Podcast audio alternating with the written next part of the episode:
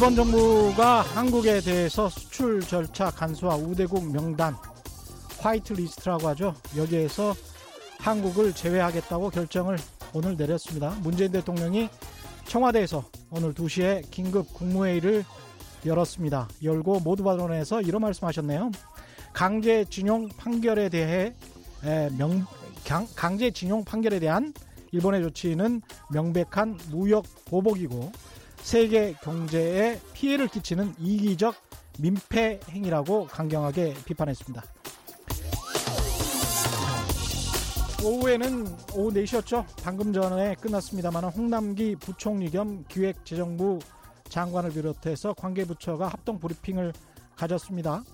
아, 주요한 내용은 우리도 일본을 백색 국가에서 제외해서 수출 관리를 강화하는 절차를 밟아 나가겠다는 것입니다.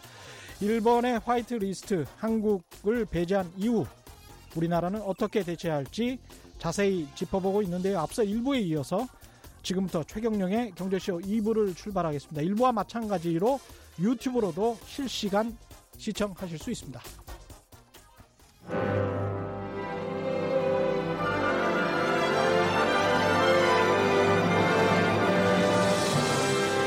이슈 심화 토론. 우리 경제 핫 이슈에 대해 최고의 전문가들을 모시고 여러 걸음 깊이 들어가 봅니다. 네, 일본 정부의 한국 화이트리스트 배제로 6시까지 확대 편성된 최경령의 경제쇼 2부. 먼저 함께 하실 분들 소개해 드리겠습니다. 최백은 건국대학교 경제학과 교수 나오셔야 되는데 조금 늦으십니다. 그래서 조금 이따 아, 인사드리겠고요. 이종호 이카노미스트 나오셨습니다. 안녕하십니까? 예, 안녕하십니까? 예. 오늘 뭐 상황이 정신없습니다. 우리 한국 그 증시도 예. 좀 빠졌죠? 예, 그 우리나라 주식 시장이 19.2포인트 하락을 음. 했습니다. 예. 0.95% 하락을 했고요. 예. 어 2,000포인트가 무너졌다라고 말씀을 드릴 수 있을 것 그렇죠. 같습니다. 1998포인트까지 내려갔고요. 예. 일본도 참 만만치 않았다라고 말씀드릴 수 있는데요. 일본도 많이 빠졌네요. 예, 453.8엔이 떨어져서요. 예. 2.1% 하락을 했습니다. 그러니까 단순하게 2.1%. 하락률만 보면 예. 우리보다도 두 배 정도를 조금 넘었죠. 고소하다고 하다고 해야 될까요? 예. 그 오늘 주식 시장의 예. 움직임은 네, 굉장히 복합적인 요인들이 많이 섞여 있는 형태였기 때문에 예. 그 어떤 게 이제 절대적으로 우세하다 이렇게 보기는 어렵죠. 그렇죠. 그 간밤에 음. 어, 트럼프 대통령이 어, 중국산 제품 3천억 불에 대해서 10%의 관세를 매기겠다라고 얘기하지 않았습니까? 예. 그에 따라서 미국 시장도 갑자기 크게 하락을 하기 시작을 했고요. 음. 그러니까 미국 시장을 제외하고는 아시아 시장이 처음으로 열린 거기 때문에 그에 따른 영향이 어느 정도 나타났다고 봐야 되는데 그게 우리나라도 역시 나타났고 그렇죠. 일본도 나타났다라고 봐야 되는데요. 꼭 그동안, 한일 무역 관계 예, 때문만은 아니라 그게 이제 뭐 예. 여러 가지가 섞여 있는 건데 음. 그 동안에 그 미중 무역 갈등에 따라서 주가가 음. 움직이 는 걸 보면 우리가 훨씬 더 많이 움직였었는데 그렇죠. 오늘은 거기에다가 이것저것이 다 같이 맞물린 형태에서 음. 일단 아무튼 결과만으로 봤을 때는 그 일본이 훨씬 더 많은 타격을 받고 많은 영향을 받았다. 이렇게 음. 볼수 있을 것 같습니다. 그러네요. 상해 종합도 빠졌고 프랑스도 빠졌고 영국도 빠졌고 니케이가 2.11 네. 마이너스 2.11 영국이 마이너스 1.76 네. 독일도 마이너스 2.32 항생 지수도 마이너스 2.45. 예. 뭐 원래 그 예. 어떤 것이든지 재료가 나와서 가격을 움직일 때는요. 음. 그 재료가 의외성이 있으면 굉장히 크게 움직이거든요. 예. 그러니까 그 간밤에 뭐 그 중국하고 이런 부분들은 이제서부터 협상 시작했다라고 얘기를 하고 며칠 만이지 않습니까? 그렇죠. 그러니까 이런 부분들이 이루어질 거라고는 생각을 안 했기 때문에 예. 갑자기 예. 그한 거니까 이제 예. 그좀 영향은 좀 있었다라고 보는 게 맞겠죠. 근데 이게 지금 미국 대통령 트럼프 대통령의 지지율이 떨어지면서 예. 미국 민주당 후보들 20명 어떤 후보랑 견줘도 뭐 지지율이 더 낮다 예. 이런 결과가 나오면서 트럼프 대통령 입장에서는 좀 더 센 것을 중국으로부터든 북한으로부터든 얻으려고 하는 것이 아니냐 예. 그런 측면에서 더 한번 베팅을 크게 한 것이 아닐까 그런 생각도 해봅니다. 예, 그런 예. 부분들도 충분히 있다라고 그 봐야 될 거고요. 예. 그 다음에 또 아까 말씀드렸던 것처럼 이제 그 고위급 회담을 통해서 음. 미국하고 중국이 이제 협상에 어떻게 생각하면 다시 또 들어가는 상태지 않습니까? 예. 그러면 협상에 들어갈 때는 제일 처음에 협상의 원칙이라고 하는 것이 음. 처음에 세게 나가야 되는 거거든요. 예. 그래야 상대파 상대편의 그 양보도 얻어내고 이럴 수 있는 부분들이기 때문에 예. 아마 그 이란도 상당히 좀 있었지 않느냐라는 음. 생각이 많이 듭니다. 그래서 예. 그런 부분들이 복합적으로 물리면서 음. 아마 간밤에 에, 그, 이 미국 쪽에서 음. 트럼프 대통령이 굉장히 강하게 나온 그런 부분이 아닌가라는 예. 생각이 듭니다. 일단 시장의 반응을 봤고요. 예, 들어오십시오. 예. 최병훈 교수님 들어오고 계십니다. 예, 일단 이, 이 시장의 반응은 전체적으로 이제 이종 애널리스트가 종합을 해 주셨고요. 예. 일본이 이렇게까지 강경하게 나선 이렇게까지 강경하게 나섰다라고 하는 그 표현도 좀 이상합니다만 왜냐하면 네. 많은 사람들이 이렇게 될 것 같다라고 예. 상은 했으니까 그렇죠. 예. 어, 왜 이러는 건가요? 우선 뭐 그 8월 2일 날 그 화이트리스트에서 배제될 거다라고들 많이들 전망을 했기 때문에 예. 오늘 나왔던 부분들은 이제 뭐 그냥 어, 어떻게 보면 갑작스럽다 이렇게는 보기는 어렵고요. 예. 대신에 이렇게 한번 생각을 해봤습니다. 만약에 제가 아베라면 어떻게 했을까라는 음. 생각을 한번 그 해봤는데요. 예.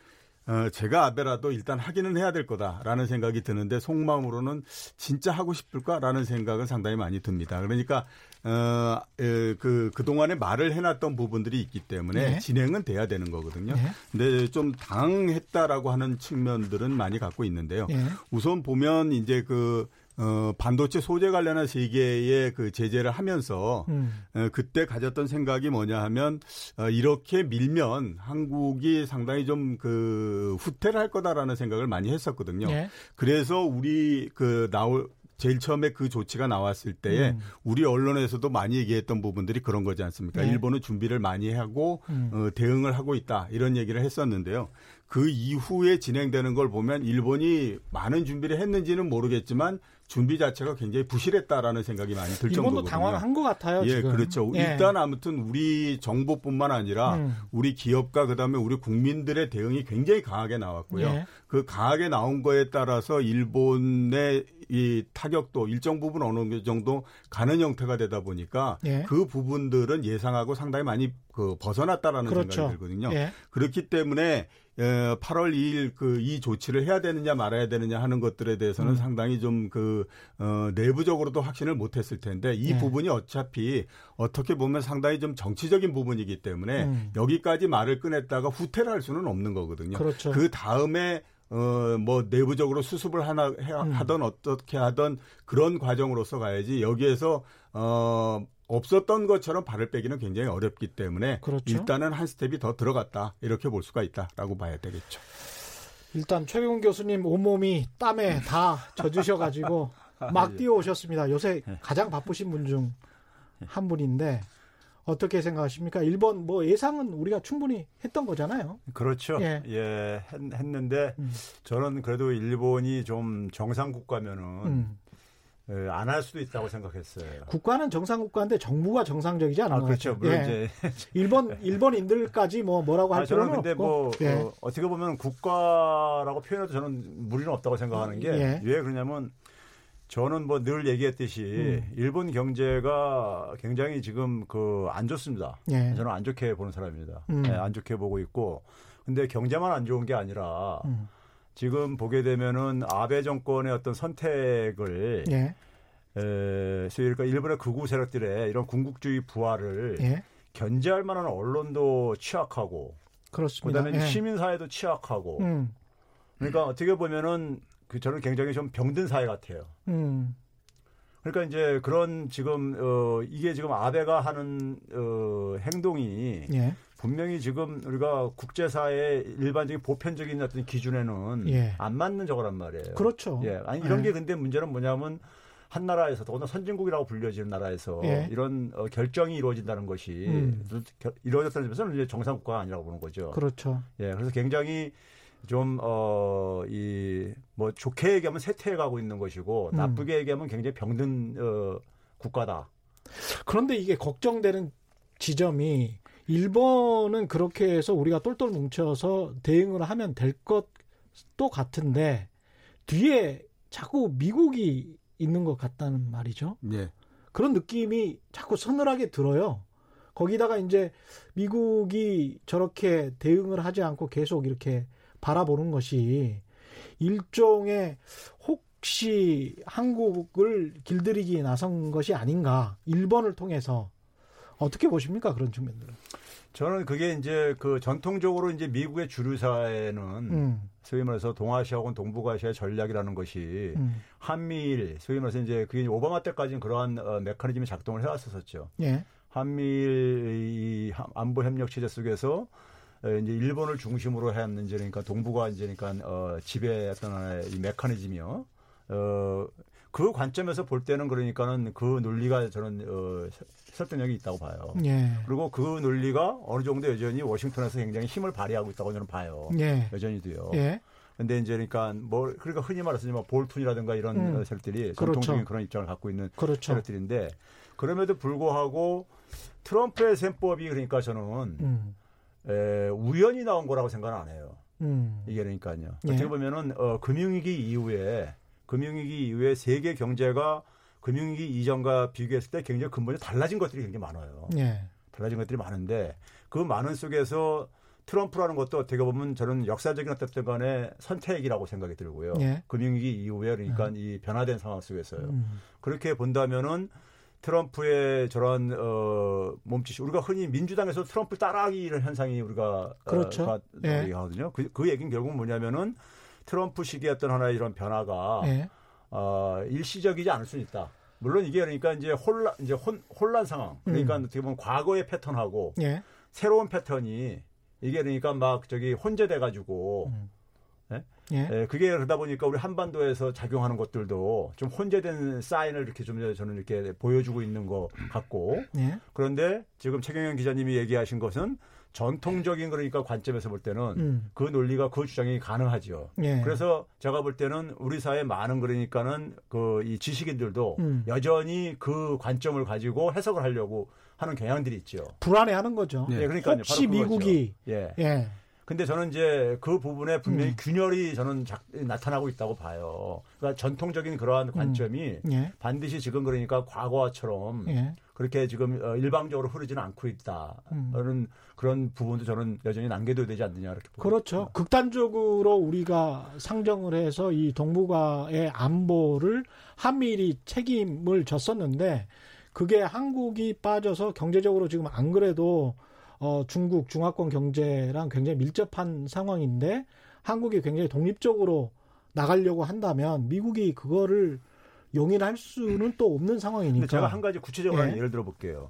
트럼프하고 아보, 음. 오바마하고 차이가 예. 기본적으로 저는 어, 이 경제적인 측면에서 똑같은 게는 뭐냐면은 미국이 그러니까 대규모 무역 수지 적자를 이제 용납을 못 하겠다는 것은 미국의 통화 정책의 자율성이 굉장히 이제 훼손됐다고 훼손되겠다고 보는 거예요. 예. 예 이제 그러니까 이 달러가 음. 너무 많이 유출되게 되면요. 예. 그래서 그게 이제 그러니까 금융위기 이후에 미국의 이제 소위 말해서 주류 지식인들이 주류 경제학자들이 갖고 있는 인식인데 맞습니다. 예. 그런데 그러면 그 속에서 오바마나 트럼프는 그 목표를 다 공유는 해요. 음. 그걸 해결해야 되겠다는 것에 대해서는요. 예. 근데 방식이 다르죠. 예. 오바마는 뭐냐면 전통적인 방식, 우리가 TPP라든가 음. TPP라는 게 바로 뭡니까? 지역 구도잖아요. 예. 다자간 구도잖아요. 예. 그렇죠? 음. 한미일, 음. 그다음에 뭐 북중러 이렇게 해가지고 그렇죠. 중국을 봉쇄하고 예. 어쨌든 이렇게 하는 거예요. 그런데 그리고 일본이 그러니까 거기에 뛰어든 이유도 아베가 예. TPP에 뛰어들고 지금도 여전히 그걸 붙들어 잡고 있는 이유도 같이 하자 그랬는데 미국이 또 그것도 안 한다 그랬단 그러니까요. 그런데 이제 예. 만약 민주당 정부로 만약에 바뀌게 되면은 음. 다시 이게 복원될 가능성에 대한 어떤 그런 미련도 갖고 있다고 봐요. 미, 트럼프 입장에서는요. 아니 저기 음. 오바 저기 저 이 아베, 아베 입장에서는, 입장에서는 예. 그러면 이제 그게 왜 그러냐면은 여전히 뭐냐면 일본도 음. 과거에 대한 그러니까 향수가 있는 거예요. 과거 방식에 대해서. 예. 그런데 트럼프는 이게 다자간 방식보다는 일대일 방식이 1대1로. 훨씬 더 유리하다고 생각하는 거죠. 미국의 그러네요. 이익을 달성하는 데 속에서요. 음. 네? 그래서 하, 그 하나씩 각계격파해서 그, 렇죠 크게 이익을 그리고 먹겠다. 그게 일정하게 예. 성과를 또 얻어냈단 말이에요. 음. 얻어내다 보니까는 음. 미국에서 어쨌든 간에 그 지지도 얻어내고 예. 그리고 민주당도 그러니까 그거를 이제 그러니까 사후적으로 어쨌든 간에 처음에는 굉장히 좀 의심스러운 눈초리로 예. 국제 질서를 깨뜨린 것에서 이제 그러니까 굉장히 좀 이렇게 의심스러운 눈초리로 보다가 상당히 성과를 만들어내고 그러다 보니까 어, 이제 따라하기 어떤 하나의 현상도 만들어내고 있는데요. 그렇습니다. 그러면 이제 그런 변화가 왜 생겼냐 이거죠. 음. 그러면 이게 그러니까 개별 국가대 이렇게 하는 방식은 결국은 국가 이익 추구 방식 이게 지금 파편화되고 있는 거거든요. 예. 금융위기 이전에는 글로벌화라는 것이 그렇죠. 통합이 하나의 대세였었는데 예. 예. 이게 금융위기 이후에 그러니까 파편화 현상이니까는 음. 수렴해서 그러니까 이게 파편화로 지금 바뀌는 것이 음. 유럽 연합이 그러니까 이 파편화되는 것도 마찬가지고 음. 이런 흐름이 당분간은 그러니까 지속될 수밖에 없지 않느냐. 그러니까 우리가 보호무역이 그러니까 하나의 줄, 기조로서 하나 자리 잡고 있는 것들도 금융위기 이후에 그러니까 세계 경제가 건강하게 회복되지 못한 상황 속에서 나타나는 하나의 현상이라고 한다면은 그렇죠. 세계 경제가 건강하게 회복될 가능성은 제가 볼 때 당분간 또 없다고 보거든요. 큰일이긴 합니다. 세계의 그러면, 경찰로 군림을 하려고 했던 미국이 그리고 여전히 이제 군림을 하고 있는 미국이 그것을 지켜줬던 하나의 가치라고 한다면 그 소프트웨어 같은 거거든요. 정신적 가치, 네. 자유무역의 가치랄지 인권이랄지 민주주의를 지향하는 그런 가치들이었는데 미국 스스로가 그런 것들을 파괴를 해버리니까 그러면 다른 나라들 같은 경우는 저렇게 그 큰 나라가 저렇게 극단적으로 가면 우리도 우리 국익을 챙길 수밖에 없다. 이렇게 갈 수밖에 없는 것이고 그러다 보면 계속 아까 파, 파편화 이야기 하셨지만 거기에서 이제 여러 가지 잡음이 발생을 하고 트럼프 대통령이 얼마나 이것을 조율을 할 수 있을지 조정할 수 있을지 이 능력도 사실은 의심이 좀 되긴 합니다. 그 네. 어, 금융위기가 났을 때에 어떻게 보게 되면 이제 세계적으로는 두 개의 합의를 통해서 어, 가는 형태였었거든요. 네. 그 하나는 여태까지 우리가 많이 봤죠. 금리를 굉장히 많이 내리고 음. 그다음에 유동성을 많이 풀고 이런 완화 정책을 통해서 그, 그 거기에다가 이제 또 뭐 그 재정도 일정하게 투입하고 이런 형태로 해서 전체적으로 정리를 하고 또그이그 부양을 하고 이러는 쪽으로 가자라고 하는 것이 하나였고요.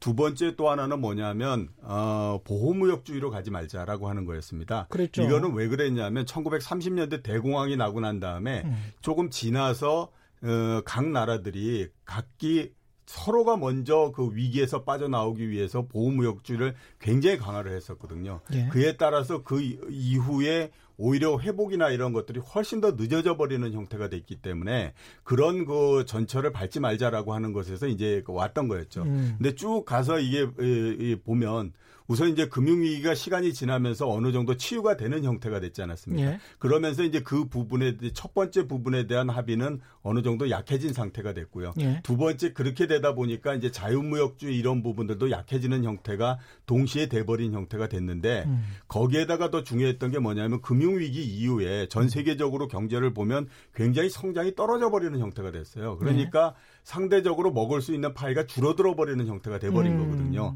그렇게 되니까 그 적어진 파이를 가지고 서로가 어떻게 하면 자기가 많이 먹을 수 있을 것인가 예. 하는 걸 가지고 얘기를 하다 보니까 그 부분들이 자연적으로 이제 보호무역주의 그다음에 미국과 중국 사이의 갈등 이런 부분으로서 음. 커질 수밖에 없는 형태가 된 거고요. 나 먼저 살아야 되겠다. 예, 그렇죠. 예. 우리나라 예. 같은 경우에는 음. 아까 이제 말씀하셨을 때 미국이 뒤에 있는 게 아니냐 뭐 이런 이제 그 말씀을 하셨지 일본의 않습니까? 뒤에. 예, 예 일본의 예. 뒤에 예. 미국이 근데 그거는 제가 생각했을 때는 음. 어떻게 보게 되면 억지기다? 우리가 가지, 예, 네? 우리가 가지고 있는 막연한 그 불안감, 불안감? 거기에 의해서 좀 온 것이 아닌가라는 생각이 많이 들고요. 음. 그렇게까지 생각해야 할 이유도 없고 또 네. 하나는 보면 그에 대한 명확한 증거도 아직 없는 상태거든요. 그렇죠. 그렇기 때문에 네. 막연한 불안감을 갖다가 보게 보면 음. 오히려 판단을 하고 그 다음에 또 대응을 하고 이러는 데서 상당히 좀 어려운 부분들이 있기 때문에 그렇습니다. 그렇게까지 확대할 필요는 없지 않나라는 생각을 음. 저는 갖고 있습니다. 우리 미국은 그러면 차치하고 우리 대응은 어떻게 해야 되는지 우리 정부는 일단 어 너희들도 일본 정부도 우리를 어, 화이트 리스트에서 제외했으니까 백색 국가에서 제외했으니까 우리도 제외하겠다 이렇게 지금 맞대응을 하고 나섰습니다. 그리고 이제 그 당신들이 입는 피해도 그렇게 작지는 않을 것이다. 대통령도 그렇게 말씀하셨고 우리 일단 정부 입장 그다음에 기업 그다음에 국민들 나눠서 한번 생각을 해보죠. 정부는 당장의 대응은 어떻게 해야 된다고 보십니까?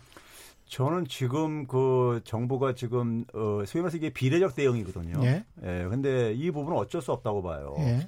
그러니까 지금 어 일본이 하는 것이 일종의 치킨 게임으로 이제 이걸 이제 접근해 온 건데 예. 근데 에, 우리한테 요구를 하는 것이 우리가 이제 수용을 할 수 있으면 그게 가능한데 음. 수용하기가 저는 구조적으로 힘든 부분이라고 봐요. 그렇죠. 예? 그러니까 네. 뭐 사법 주권이든 아니면 국민 주권 이런 것들을 네. 가면은 네. 아, 솔직히 말해서 저 개인적으로도 제 자식 어떻게 얼굴 보고 사냐 이거예요. 예? 이런 문제가 있는 거거든요. 네. 예? 그럼 만약에 그거만 수용했을 때 자식 보기 부끄럽다. 예, 이 예. 수용을 했을 때 예. 우리 사회 이 좌절감이라든가 이런 것들은 음. 이건 경제적 가치로 이게 환산이 됩니까 이게 그러니까요. 그렇죠. 예. 그럼 예. 이런 것들을 그러니까 눈에 안 보이는 돈, 돈으로 안 보인다고 해가지고 이걸 그러니까 뭐 가볍게 생각할 문제는 아니라고 봐요. 그것도 큰 국가 이익입니다. 국가의 그러니까요. 최신이고. 아, 국민들이 예. 그러니까 어쨌든 간에 뭐 우리나라는 뭐 어쩔 수 없어 이런 패배 의식이 만약에 그랬을 때 음. 이게 그러니까 저는 굉장히 이건 적지 않은 어떤 저 문제거든요. 그러니까 사실 정부도 그러니까 이런 부분을 선택하기 쉽지가 않은 거예요. 이런 음. 카, 이런 요구를. 예. 그러면 수용할 수 없는 걸 지금 요구를 하면서 음. 일본이 지금 나왔을 때 나와가지고 지금 그러니까 정부가 그동안에 굉장히 제가 볼 때 점잖게 대응을 한 거예요. 예. 근데 이제 데드라인이 있는 거죠. 넘지 말아야 선을 이제 그러니까 넘은 거죠. 음. 넘지 말아야 선이라는 것은 기본적으로 화이트리스트에서 제외한다는 것이 철저하게 진행, 진행되면은 음. 경제 교류를 그러니까 사실 중단할 수 있는 거예요. 인적 그렇죠. 교류까지도 중단할 수 있는 거예요. 예. 엄격하게 가게 되면요. 그렇죠. 그걸 적용하면요. 예. 그러면 사실상 그러니까 에, 그런 것은 우리가 오늘 현대 사회 속에서 음. 거의 뭐 적성 국가한테만 사실 적용할 수 있는 거예요. 그러니까요. 예. 예. 그러면 적성국 우리를 그러니까 잠재적인 그러니까 적대국가 적성국가로 예. 이렇게 간주하는데 예. 간주하는 상황 에서 우리가 우리만 계속해서 우호적으로 그러니까 이렇게 대응을 한다는 것은 그것도 또 말이 전혀 안 그러니까요. 되죠. 예. 그게 뭐 국민 정서를 떠나가지고 예. 우리 국가 이익에 그럼 부합하냐 이거예요. 뭐 이성적이지도 않은 것 같습니다. 그러니까요. 예. 그렇게 그렇게 해가지고 만약에 우리가 피해를 입었는데 그냥 가만히 있어. 그럼 또 피해를 줘가지고 굴복할 때까지 그렇게 한다면은 음. 그럼 그게 과연 뭐, 뭐 그게 무슨 무슨 국익인 것이고 음. 그걸 통해서 우리가 얻는 것도 뭐냐 이거죠. 예? 아베가 국익에 도움됐던 거는 지금 보니까 오늘 늦게라도 저녁에라도 국회에서 추경 을 통과시킬 것 같다라는 보도들이 나오고 있는데요. 한 석 달 만에 예, 추경이 통과돼서 그것은 아베 정부에게 상당히 좀 감사해야 될 네. 일인가요? 예. 그 우리 정부가 일본이 화이트리스트에서 배제를 했으니까 우리도 네. 화이트리스트에 배제하겠다 이런 얘기를 하지 않았습니까? 네. 그거는 제가 봤을 때 상당히 이제 정치적으로 음. 어떻게 생각하면 그 지금 이렇게 그 근데 뭐, 뭐 여론도 상당히 들끓고 이러는데 네. 정치적인 조치나 이런 부분이 없을 수는 없는 거기 때문에 그 부분이고요. 네. 어 저는 이렇게 생각합니다. 어떻게 대책을 그러니까 어떤 그 방안을 할 것이냐. 저는 시간이 지나면 일본이 우리한테 우리를 이길 수 없다라고 저는 생각을 하기 때문에 시간이 지나면 예, 예, 일본이 그러, 우리를 이 길 수 없다. 예, 그렇죠. 그렇기 때문에 예. 뭐 특별하게 여기에서 정말 뭐 한번 그 죽고 살기로 한번 해보자 이렇게 하지 않는다라고 예. 하더라도 예. 시간이 지나면 제 생각으로는 음. 문제가 풀려나가는 형태가 될 거다라고 생각하는데요. 어떻게? 지금 예. 가장 관건이 되고 있는 부분들이 반도체지 않습니까? 예. 작년도에 반도체 가격이 얼마였냐면요. 7.25달러였습니다. 예. 예. 지금이 얼마냐면요. 2.94달러까지 내려가 있거든요. 그러니까 한 대략 한 30, 50% 정도 하락을 했잖아요. 어유 엄청나게 예, 엄청나게 하락을 했죠. 7.25불에서 2.94불. 예, 예, 예. 이게 반도체 가격이 두 가지로서 이루어져 있습니다. 하나는 시장 가격이 있고 또 예. 하나는 계약 가격이 있거든요. 그렇죠. 예. 고정 가격이라고 하는데 이제 음. 고정 가격은 시장 가격이 바뀌면 음. 시간이 지나서 그 이제 서로 간에 장기간에 걸쳐서 그렇죠. 얼마로 하겠다라고 음. 하는 이제 그 계약을 하는 그런 가격인데요. 물량을 장기간에 예, 예, 확보를 그렇죠. 해야 되기 때문에 예, 예. 그 예. 그 계약 가격 그러니까 고정 가격은 아직까지도 계속해서 하락을 하고 있기 때문에 예. 아직은 반도체 가격이 어떻게 변하고 하는 것들에 따른 영향이 나타나지 않고 있는 상태입니다. 자, 근데 한번 음. 우리가 이렇게 보죠. 앞에서 제가 말씀드렸던 것처럼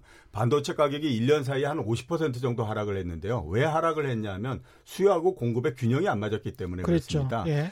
어, 산정하는 것에 따라서 여러 가지 수치들이 나, 오는데요 음. 어, 작년도서부터 지금까지 그 공급이 수요의 한 6% 정도 많다고 얘기를 합니다. 그러니까 예. 106% 정도 됐는데 가격이 50% 정도 하락을 해버린 거거든요. 아. 자, 우리가 이렇게 한번 생각해 보면요. 지금 2.6, 어, 그러니까 한 두 달 반 정도 소재가 남아 있다라고 얘기를 하는데요. 그 예. 이유에 대해서 만약에 반도체 생산이 차질을 빚는다면 어떻게 될 것이냐. 그래서 한 30% 정도 감산이 된다라고 하면요. 예. 우리나라 디램이 세계적으로 차지하고 있는 비중이 70%거든요. 그렇죠. 그러면 21%만큼 그 수요에 비해서 공급이 줄어들어 버리는 형태가 됩니다. 21%나. 예, 그렇죠. 그러면 106% 106%에서 21%를 떨어뜨리면 예. 80%대 중반이 나오거든요. 아유. 이거는 여태까지 반도체 경기가 최고의 호황을 기록했을 때에도 음. 이런 정도의 수급의 그 불균형이 맞지 않았던 적이 없습니다. 그러면 음. 가격이 엄청나게 폭등을 할 수밖에 없거든요. 세계적인 IT 기업들은 압이 교환이 예, 그렇죠. 아, 예. 세계적인 IT 기업도 기업도 그렇지만 예. 일본의 전자회사 IT 기업들 같은 경우에는 예. 정말로 힘들어질 수밖에 없거든요. 그렇죠. 그러니까 결국 보면 지금 우리가 앞에서 말, 그 말씀드렸던 것처럼 음. 정부 차원에서 얘기하는 거는 어차피 이거는 정치적인 수사가 될 수밖에 없지만 예. 그 이후에 나오는 순차적으로 나올 수밖에 없는 그런 상황들이나 이런 것들을 고려하게 되면 예. 누가 더 견딜 수 있는 힘이 강하냐 당연히 보게 되면 우리가 더 견딜 수 있는 힘이 강하다라고 볼 수밖에 없는 거죠. 한국을 화이트리스트에서 제외하기로 결정한 데 대해서 우리 정부가 일본을 우리의 화이트리스트에서 제외하면서 159개 품목에 대해서 중점 품목으로 지정을 했죠. 예. 이때 이제 지금 말씀하시는 거 들어보니까 이 일본의 IT 기업의 반도체를 우리가 일부러 납품하지 않을 수도 있겠네요. 예, 그 예. 그럴 수도 있는데 예. 뭐 굳이 그렇게 할 필요까지도 없고요. 예. 그냥 현재대로 그 지속적으로 쭉 진행이 되면요. 어차피 없다. 소재가 없게 예. 되면 예. 물건을 만들 수는 없는 거고 예. 물건이 부족하게 되면 가격이 올라가는 건 당연한 그렇죠. 거거든요. 다른 쪽 먼저 그, 줘야 된다. 그렇게 쭉 되다 보면 음. 당연히 힘이 약한 쪽서부터 견디기가 어려워지는 거고요. 그렇죠. 예, 일본 기업들이 일본의 전자 기업들이 힘이 있는 상태가 아니기 때문에 음. 당연히 보면 견디기가 굉장히 어려워지는 것이 당연하다라고 예, 결국은 되겠죠. 치킨 게임인 것 같은데 누가 더 버틸 수 있느냐의 문제인 것 같기도 하고 일본이 지금 중요한 선거가 가을에 또 있고요. 그 다음에 일본에서 소비세 인상 이번에 차변 선거 때도 나왔었는데 그것도 한 10월 정도로 예정돼 있었던 것 같습니다. 이 소비세 인상 때문에 사실은 어 일본 아베 정부가 개헌선 확보에 실패했다 이런 이야기가 많잖아요. 그렇다면 10월 정도에 소비세 인상을 하게 되면 내수가 자동으로 위축이 될 텐데 일본 아베 입장에서도 상당히 시간이 없는 거잖아요. 그렇게 되면 지금 뭐 몇 개월 남지도 않았고 한국과의 상황이 뭐 한국을 무릎 꿇리려고 지금 그런 건데 우리가 열심히 해서 한 2, 3개월 정도 여행 안 가고 정말 강력하게 일치 단결해서 뭔가를 한다면 가능할 수도 있겠다. 이길 수도 있겠다. 그런 생각이 드네요. 또. 아, 저는 그래서 음. 그 이번에 그러니까 화이트리스트에서 제외를 한 것에 대해서 이 한일 군사 정보 보호 협정에 대해서도 음. 저는 그 같이 맞물려서 어차피 돌아갈 수밖에 없다고 봐요. 예. 그 얘기를 해야 된다고 생각이 들고요. 지소미아. 예. 예. 뭐 지소미아라는 표현을 하게 되면 일반 사람들이 잘 이해를 못하는 사람들이 예, 예. 있으니까는 예. 한일 군사 정보 보호 협정이라고 예. 이제 제가 이렇게 길어도 좀 표현을 하는데 근데 그 협정을 그러니까 연장할 명분이 없는 거죠. 솔직히 말해서요. 원칙상으로 볼 때는요. 예. 그러면 이제 그걸 했을 때 거기에 대해서 그러니까는 상대적으로 누가 더 부담을 많이 갖냐. 음. 뭐 일본이 저는 더 많이 갖는다는 건 객관적인 사실이라고 봐요. 예. 그러니까 일본 관방장관도 그럼 계속 유지했으면 좋겠다고 이렇게 편, 천명을 하고 앉아 있는 상황이니까는요. 그렇죠. 일본 정부도요. 그러니까 그 일부에서 나왔을 때 곽수정 박사는 이제 초계기 숫자나 이런 이야기를 하셨는데 예. 제가 사실은 그 정보대대에 있었었거든요. 아, 예. 근데 이제 직접 가서 북한군의 그 진로랄지 이런 것들을 찍는 아주 저공 비행을 하는 것들도 있어요. 예.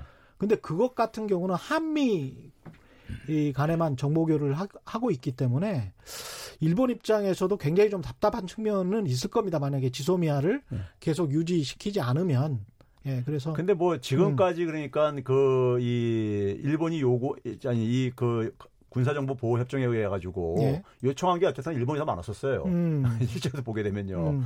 근데 어쨌든 간에 그 문제하고 그다음에 저는 이 화이트리스트에서 제외하는 것도 예.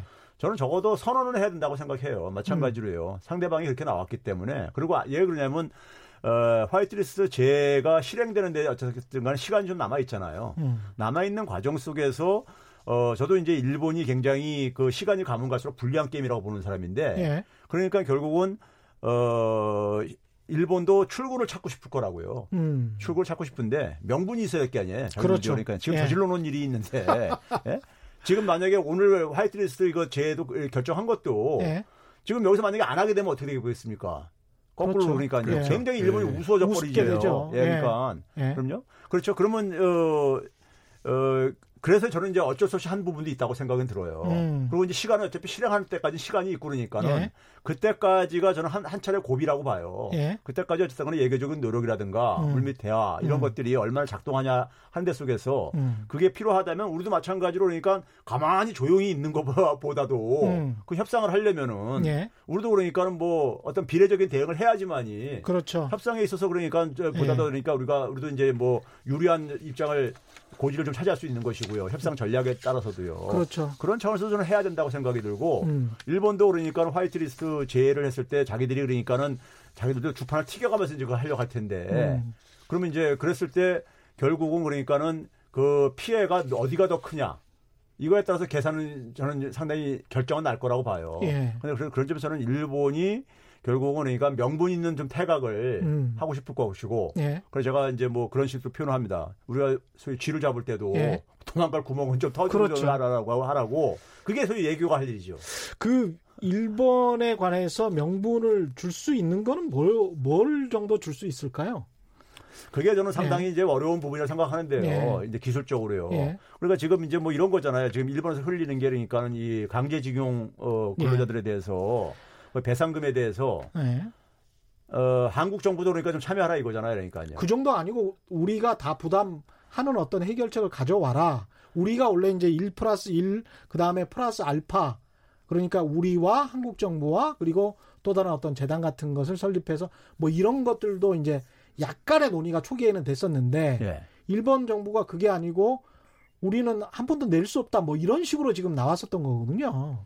근데 이제 네. 일본도 이제 이런 말을 흘렸잖아요. 음. 대법원 판결을 존중한다. 한국의 그렇죠. 대법원 예. 판결을 이런 또 말을 또 흘린단 말이에요. 그렇죠. 예, 그러면 이제 예. 그 얘기는 결국 뭐냐면은 그 부분하고 일본의 기존의 입장 음. 예, 다 타결됐으니까 1965년에 다 해결됐으니까는 음. 한국 정부가 알아서 해라.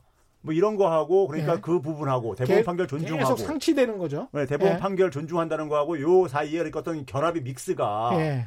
믹스를 만약에 제공한다면 일본은 제가 볼 때는 받아들일 가능성도 있다고 봐요. 음. 근데 이제 문제는 뭐냐면 우리 정서죠. 우리. 정부가 이제 그러니까 거기다 돈을 출연을 할, 할, 해야 되느냐 말아야 되느냐 이 문제가 굉장히 심각한 문제인데 오히려 저는 우리가 상당히 어쨌든 간에 그런 부분 속에서는 오히려 입지하단 좁을 수도 있다고 봐요. 국민 여러분께서 좀 해안을 내주셔도 예. 될것 같습니다. 사실은. 그래서 예. 그때마다 많이 나오는 얘기가 외교적인 수사라는 얘기를 많이 그렇죠. 하지 않습니까? 예. 그러니까 그꼭 지금은 이제 어떻게 생각하면 사안이 발생을 하고 바로 직전이기 때문에 음. 모든 사람들의 감정도 상당히 올라가 있는 상태고 그러기 때문에 지금 당장에 어떤 해결이 나올 수는 없는 거거든요. 그러니까 시간이 조금 지나면 당연히 그거를 두 번째 스텝을 가기 위해서 외교적인 수사 이런 부분들로서 가는 거고요. 그 다음에 한번 보면 우리가 지금 이제 whitelist에서 우리가 빠졌지만 그동안에 whitelist에 들어가 있던 나라를 한번 보시게 되면요. 예. 아시아에서는 우리가 유일합니다. 어. 그러니까 대만도 거기에 들어가 있지 않는 나라거든요. 예. 그리고 이거 whitelist에서 배제됐다라고 해가지고 음. 그 소재를 우리가 수입을 못한다든가 이런 건 아닙니다. 다만 그렇죠. 통관의 절차가 예. 좀 까다로워지는 거기 때문에 예. 그 부분들은 얼마든지 또 유도리를 가지고 할 수 있는 부분들이 예. 있거든요. 그렇기 예. 때문에 제가 생각했을 때는 외교적인 수사로 일단은 포장을 음. 하고 음. 그다음에 내부적으로 어떤 이 그 서로 간의 협상을 통해서 음. 그런 부분들이 처음에 좀 이제 부드럽게 시간이 지나면서 음. 될수 있는 부분으로 갔다가 그다음에 다시 또 원상으로 회복시키고 이런 형태로서 가는 그런 그림이 되지 않을까라는 생각이 듭니다. 예. 그러니까 힘이 누가 지금 더 세냐라는 것을 한번 겨뤄보고 있는 상황인 예, 것 그렇죠. 같고요. 예, 예. 문자 중에 이런 말씀 있네요. 하슈님, 최백운 교수님 뵈니까 마음이 겨우 안정되네요. 아까 화가 나서요. 뭐 이건 일부에서 곽수정 박사는 주로 이제 미국 입장에서 약간 좀 보수적 입장에서 이야기를 해서 청취자분들께서 화나시는 분들도 꽤 계셨던 것 같고요. 9433님, 일부에서 우리나라 큰일 난 것 같고, 세계적 왕따 같았는데, 이종우 애널리스트 말씀 들으니 엄청 위안이 되네요. 이런 말씀 하셨습니다. 그러니까 사실 우리가 기업 분석을 할 때도 수학 분석이라고 하지 않습니까? 그 어떤 강점이 네, 네. 있고 스트렝스가 있고 약점이 있고 이게 기회가 될 수도 있고 어퍼추니티 기회가 될 수도 있고 그 다음에 스렛 위험이 될 네, 수도 네. 있고 그 렇지 않습니까? 그래서 이 상황이 네. 위기가 될지 기회가 될지는 사실은 응전을 하는 우리의 태도에도 달려 있는 것이고요. 예, 제가 이런 네. 말을 가끔 하는데요. 음. 1964년도에 동경올림픽이 열렸습니다. 네. 그렇죠? 그때 이제 일본이 어, 전후 복구를 한 다음에 일본이 얼마나 잘 됐는지 하는 것들을 전 세계를 향해서 보여주는 그 제전으로서 그렇죠. 그걸 했었거든요. 네. 1964년도에 우리나라를 한번 생각을 해보시죠. 그때 우리나라 같은 경우에는 미국의 원조가 없으면 경제를 꾸려나가기가 굉장히 어려웠어요. GDP 1인당 GDP 네. 몇백 달러 네, 수준이었어요. 몇백 달러 정도 예. 수준이가 뭐예요? 저기 그 당시 뭐 저기 저 100달러 초 정도. 62년에 한 100달러 되지 않았어요? 62년에 80달러. 80달러? 예. 예. 그랬는데 지금 그로부터 음. 대략 한 50년 정도가 지나서 이제 내년이 되면 다시 동경올림픽이 열립니다. 음. 이 상태에서 우리가 한번 보게 되면요. 예. 우리가 일본하고 거의 지금 그렇게 많이 밀리는 상태가 아닌 정도로서 경제가 올라와 있는 상태거든요. 그렇죠. 이, 그러면 우리가 중간에 한번 보면 우리가 경제가 좋아지고 그러는 과정 속에서 아무런 위기나 장애물이 없었냐? 우리 굉장히 많은 장애물이 있었거든요. 예. 그렇지만 그거를 넘어서 여기까지 왔고요. 또 음. 하나 우리가 생각해 봐야 될 부분은요. 그 일본 같은 경우에는 경제가 가면서 어떤 순간에 그 현재의 기존 시스템을 가지고는 넘을 수 없는 한계에 부딪히는 형태가 되는데 예. 일본은 그걸 넘지 못했던 경우였거든요. 그렇죠. 그랬기 때문에 지금처럼 굉장히 낮은 성장이 되고 음. 아무튼 굉장히 어려운 이런 상태가 됐는데 음. 우리 같은 경우에 한번 보시게 되면요. 97년도에 외환위기가 나면서 굉장히 어려운 형태가 됐잖아요. 예. 그 위에 많은 나라들이 그 같은 그 외환 위기를 겪고 그랬던 그 신흥국이나 이런 나라들이 거기에서 더 이상 올라오지 못했던 형태가 됐거든요. 음. 근데 우리나라 같은 경우는 그거를 기점으로 해서 우리나라의 경제 구조를 한 번 정도 바꾸는 형태가 돼 가지고 예. 그 이후에 지금 우리나라가 어, 세계에서 몇 번째 되는 그런 경제의 국가로서 됐다라고 하는 거는 음. 우리가 이번 같은 경우에 지금 보게 되면 굉장한 위기인 것 같고 그렇게 생각하지만요. 우리 경제가 그동안에 왔던 과정을 보면 이거 정도는 제가 봤을 때 위기가 아니다라는 생각이 들고요. 음. 이거를 충분히 우리가 겪으면서 또 이거를 극복해 나갈 수 있는 힘이 얼마든지 있기 때문에 음. 그렇게 동요할 필요도 없고 음. 뭐 이렇다라고 저는 생각을 하고 있습니다. 예. 저는 그 우리 사회에서 그 전문가들이 음. 에, 일본에 일본에 대해서 얼마나 저기 저 정확하게 이해를 하고 있는가 오히려 저는 좀 대묻고 싶은 예. 부분인데 심지어 그건 좀 미국에 대해서도 마찬가지입니다. 어. 우리가 흔히 말해서 대부분 이 경제학자들이 예. 미국 박사가 제일 많고 미국에서 공부하셨죠. 예, 그리고 이제 뭐 교수님도 일부, 미국에서 예, 공부. 했습니다. 예. 근데 이제 뭐 일본 그다음에 유럽 뭐 예. 뭐 이렇게 일부가 있고 그러는데 근데 그럼에도 불구하고 예. 저는 그 해당 국가에 대한 전문가들이 많더라고 생각 안 해요. 음. 예. 뭐 과거에 이런 얘기도 있었습니다. 오죽하면 뭐냐면은 에, 미국 가서 공부를 하면서 박사학위 논문 쓸때 예. 한국 경제에 대해서 논문을 써요. 맞습니다. 예. 예. 한국 경제에 대해서요? 특히 뭐 예, 2, 30년 그러니까 전까지는 한국 경제 통계를 예. 가지고 이제 예. 그러면 지도 예. 교수가 뭐 예. 이런 미국 교수는 그러면 이런 얘기 합니다. 너 이거 할 거면서 왜 미국 왔냐고 이런 얘기를 해요. 예, 한국에서 그냥 해도 될 거 가지고. 사실 한국 공무원들이 미국에서 박사 딸 때 그 상황 그런 짓을 사실은 아직도 하고 있거든요. 그래서 하여간 옛날 제가, 옛날 일인데 그게 한 제가 제가 2, 30년 전 말씀드리고 싶은 것은 예. 일본에 대한 그러니까 제가 그동안 공부한 걸로 연구자로서 예. 봤을 때는 우리 사회가 일본에 대한 이해가 굉장히 저는 저기 이렇게 높은 수준이 아니라고 봐요. 음. 근데 일본 경제가 저는 그래서 일본 경제가 어, 기본 구조적으로 정상화가 힘든 경제다 이렇게 표현을 해요. 구조적으로 정상화 예, 이건 힘든 이건 이건 비정상적인 경제고 예. 예, 하는 이유가 그 이유가 음. 뭐냐면요. 저는 일본 경제를 얘기할 때 일본 경제 규모를 얘기할 때 에, 엔화 가치 기준으로 그것도 명목 GDP로 얘기를 합니다. 우리가 음. 흔히 얘기할 때 뭐 달러, 달러 기준이라든가 뭐 실질 GDP로 얘기를 하는데 그러네요. 왜 그러냐면요. 일본은 그러니까 사실은 물가가 안 오르는 나라니까는 그러네요. 물가가 안 오르는 나라니까 명목 GDP가 굉장히 중요한 의미를 가져요. 그렇습니다. 예. 명목 GDP가요. 예. 그냥 화폐 단위로 표시하는 예. 그 GDP가요. 거기다 달러라는 것은 환율에 따라서 이건 뭐 들쑥날쑥 하는 거기 때문에 그렇죠. 별 의미가 없어요. 제가 예. 볼 때는요. 예. 근데 명목 GDP로 봤을 때 음. 일본이 90 한 4, 5년 수준에서 음. 2011년 정도도 한 20년 지나가는데 91년도부터 네. 해가지고요. 94, 5년 수준을 좀 밑돌 정도였었어요. 2011년에요. 예. 그러다가 2011년에 후쿠시마 사태 터졌죠. 그랬습니다. 예? 예. 그래가지고 상당히 그때 더 한번 이제 그러니까 일본 경제가 이제 출렁하는데 2011년 이후에 어떤 변화가 생기냐면요. 일본이 2011년 전까지만 하더라도 무역 수지가 흑자 기조였었어요. 예. 근데 2011년에 적자 기조로 바뀝니다. 음. 그러니까 지난 8년 동안에 한 두 해만 빼놓고서는 예. 다 적자였었어요. 그랬었거든요. 이거 심각하네요. 예? 그 국채도 그렇게 많이 발행을 근데 하고 문제는 문제, 문제는 예? 뭐냐면은 많은 사람들이 이런 얘기 하더라고요. 아베 집권하고 난 이후에 음. 일본의 경제 규모이 커지지 않았느냐 이런 얘기를 음. 해요. 그럼 명목 GDP로 봤을 때한 음. 50조 엔 정도 증가했어요. 예. 예? 50조 엔 정도 증가했는데 아베가 그러니까 2013년부터 해가지고 지금 예, 올해 1분기까지 보게 되면 한 50조 엔 정도 증가했습니다. 증가했는데 문제는 뭐냐면 그 50조 엔 증가한 동안에 일본 은행에서 찍어낸 돈이 예? 410조 엔입니다. 예. 410조 엔. 410조 엔. 예, 50조 엔 만들기 만들기 위해서 410조 엔을 찍어냈어요. 410조 엔이면 4천조가 넘습니다. 4,100조 원. 4,400조 원 정도 4,400조 원. 400조 원 정도 되는데 예. 그걸 찍어냈어요. 예. 예. 그 찍어내지 그 지금도 계속 찍어내고 있죠. 음. 그렇죠? 그러면 그 찍어내 가지고 한 8분의 1 정도뿐이 못 만들어내는 거예요. 그러네요. 예? 예. 부가가치 창출 그리고 그거를 안 예. 찍어내면은 디플레이션에 빠지는 나라예요. 예? 그래서 일본의 가계가 5년 전에 비해서 가계가 버티지? 천억 엔이 줄어들었어요. 예. 1천억 엔이 줄어들었어요. 음. 가계 소비가요. 2014년 1분기 대비해서 올해 1분기 이렇게 비교 명목 명목 단위입니다. 이것도 마찬가지로요. 예. 1천억 엔이 1천억 엔이 줄어들었어요. 그러니까는 그 그런 만큼 그러니까 일본 경제가 저는 이제 이런 표현을 해요. 일본 경제가 지금 이렇게 쇠퇴를 하고 있는 이런 상황이라 이거예요. 음. 쇠퇴를 하고 있는데 그러니까 아베가 사실 솔직히 간게 뭐냐면요. 내부에서 그러니까 어떤 동력을 만들어내기가 힘든 거예요. 그러니까 사실 그러니까 아베노미스라는 게 뭐예요? 돈 많이 찍어내 가지고 수출을 늘려 가지고 경제 풀 풀겠다는 이런 이런 접근이었단 말이에요. 예. 기본적으로. 근데 그게 결국은 근데 문제는 뭐냐면 수출 그러면 무역 수지 적자에서 이게 전환됐느냐? 이게 음. 안 되고 있다 이거예요. 그렇죠. 예? 그리고 일본에 그러니까 지금 보게 되면은 세계 시장 점유율은 가서 떨어져 가고 있단 말이에요. 그렇죠. 계속 떨어, 빚은 내야 되고. 예. 떨어져 가고 예. 있는 이런 상태 속에서 이렇게 취약한 상태라 이거예요. 그런 상황에서 한국과 지금 전쟁을 벌이고 있는데 일본도 쉽지 않은 상황이다.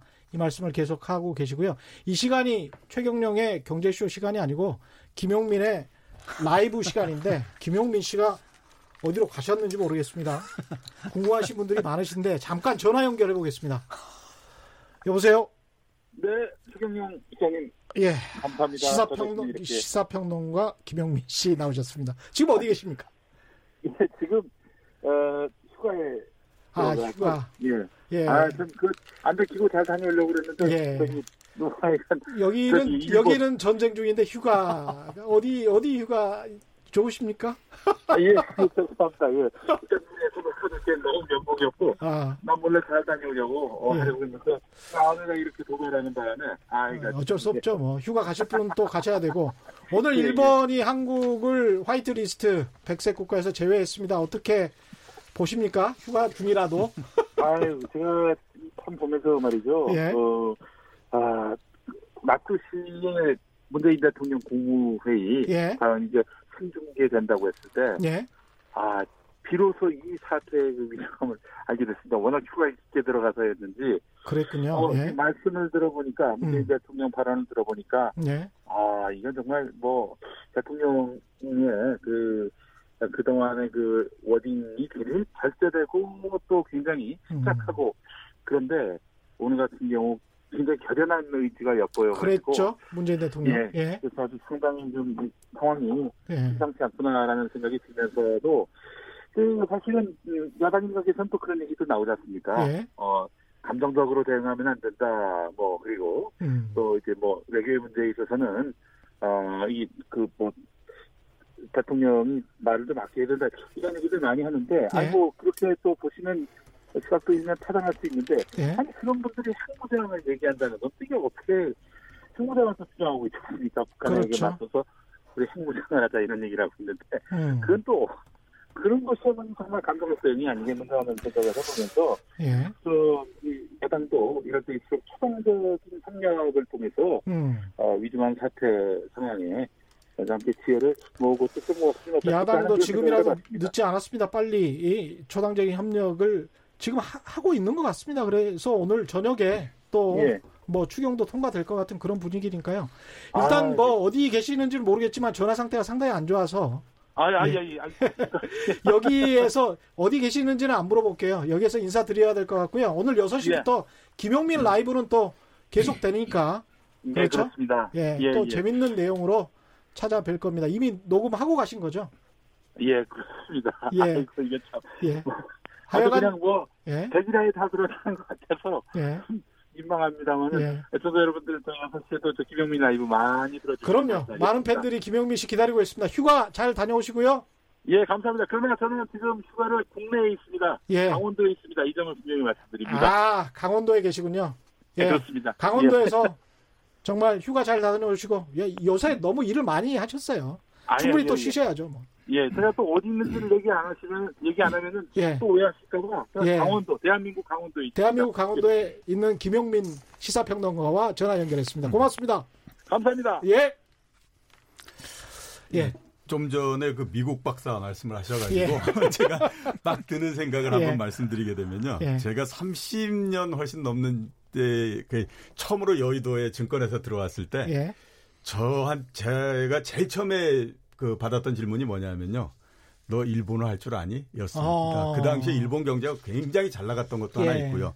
또 하나는 뭐냐면 저희 금융 시스템이나 금융 저 이 뭐 정책이라든지 예, 이런 부분들이 모두 다가 일본 거를 그냥 이렇게 들여왔다가 하는 형태였었습니다. 음. 그래서 옛날에 주식시장 안 좋을 때에 어떤 조치 취해야 될 건가 하는 거 가면요. 그동안에 일본이 했던 거 해서 전부 다 이제 그 번역해 가지고 그래서 그때 이제 그 당시에 재무부 거기에다 갖다 주면 재무부에서 그거 받아서 이렇게 했었거든요. 관료들도 사실 예, 그랬기 때문에 네. 아마 아직까지도 음. 나이 그러니까 연세가 많고 그런 음. 그 관료들이나 이런 분들은 음. 그때의 그 기억들이 많이 남아 가지고 굉장히 이제 불안해하고 뭐 이러실 것 같은데요. 맞습니다. 예. 어, 일본 지금 어떻게 사나 뭐 이렇게 그 보면요. 과거 영화 가지고 그냥 삽니다. 그러니까 지금 예, 예. 영화 가지고 우리가 예. 일본에 비해서 제가 이렇게 여러 그, 그 이, 이 숫자들이나 이런 것들 따져봤을 때 아 이건 아직까지 우리가 안 되는구나라고 음. 생각하는 것 중에 하나가 뭐냐면 일본 같은 경우가 그동안 벌어놓은 게 많기 때문에요. 개인의 금융자산이 우리의 두 배가 훨씬 더 넘습니다. 예. 거기에서 나오는 것 같고 이제 많이 사는 형태고요. 음. 앞으로 일본이 어떻게 될 거냐라고 한번 생각을 해보면요. 저는 음. 이렇게 생각하면 맞지 않나라는 생각이 듭니다. 이어령 교수가 옛날에 축소 지향의 일본인이라고 그랬죠? 하는 책을 써가지고 예. 엄청나게 예. 그 많은 책을 그 파셨었거든요. 예. 베스트셀러가 돼서. 이제 앞으로 일본 경제도 축소형 경제가 될 거다라는 생각이 많이 듭니다. 음. 지금 보면 그 구인난이 굉장히 어렵다라고 많이 얘기를 하지 않습니까? 예. 그 얘기가 저는 한 7, 8년 전서부터 그렇게 될 거다라는 얘기를 일본 사람들한테 많이 들었어요. 예. 왜냐하면 사람의 숫자는 줄어드는데 당장의 시스템을 줄일 수가 없기 때문에 당연히 거기에서부터 공백이 생길 수밖에 없다라는 얘기를 했거든요. 맞습니다. 그럼 그 네. 다음 과정은 뭐냐? 그 다음 과정은 시스템을 줄여나가는 수밖에 음. 없는 형태가 되고요. 지금 일본이 그런 형태로서 가고 있는 거라고 봐야 되고요. 네. 그 다음에 어, 지금 우리나라하고 일본 사이에서 문제가 발생한 것들의 근본적인 그 큰 원인 중에 하나도 일본의 경제가 그렇게 해서 계속 쭈그러드는 형태가 되다 보니까 음. 그 다음에 그러면서 또 이 정치적인 이런 무관심 이런 것들이 굉장히 많다 보니까 네. 그 부분들이 이런 형태로서 표출되는 거다라고 보시면 맞습니다. 예, 아무리 자산이 많아도 아까 최병훈 교수도 음. 말씀하셨습니다만 무역 수지가 그렇게 계속 적자가 나면 언제까지 버틸 수는 또 없잖아요. 아, 거기다가요 예. 한 가지 더 예, 그런 게 예. 우리 저기 저 이종우 예. 잘 아시겠지만은. 예. 일본의 그 니케 저기 아베가 들어서 니케이 지수 많이 끌어올렸잖아요. 그랬었어. 끌어올렸는데 에, 거기에 상당히 그러니까 끌어올리는데 기여한 게 일본은행이에요. 예. 일본은행 그 니케이 지수 이렇게 추이하고 음. 추이하고 그러니까는 이게 일본은행이 이제 매입하는 이제 그 규모를 보게 되면은 음. 에, 처음에 매입을 해가지고 끌어올려다가 이게 이게 또 이제 정치에 빠져요. 안 올라가져요. 예. 안 올라가지면 또 매입하는 규모를 또 올려요. 금액을요. 그래가지고 그러니까 돈 찍어내가지고 그러니까 주가를 끌어올리고 돈 찍어내가지고 그러니까는 어, 이게 물가 어, 저 디플레이션을 막고 음. 돈 찍어내가지고 소득을 그러니까 저기 만들어낸 이 경제는 이건 정상적인 경제가 아니라 이거죠. 상당히 위험한 짓을 지금 하고 있는 거예요. 참고로 망하면 말씀, 한꺼번에 다 망하는 네. 겁니다.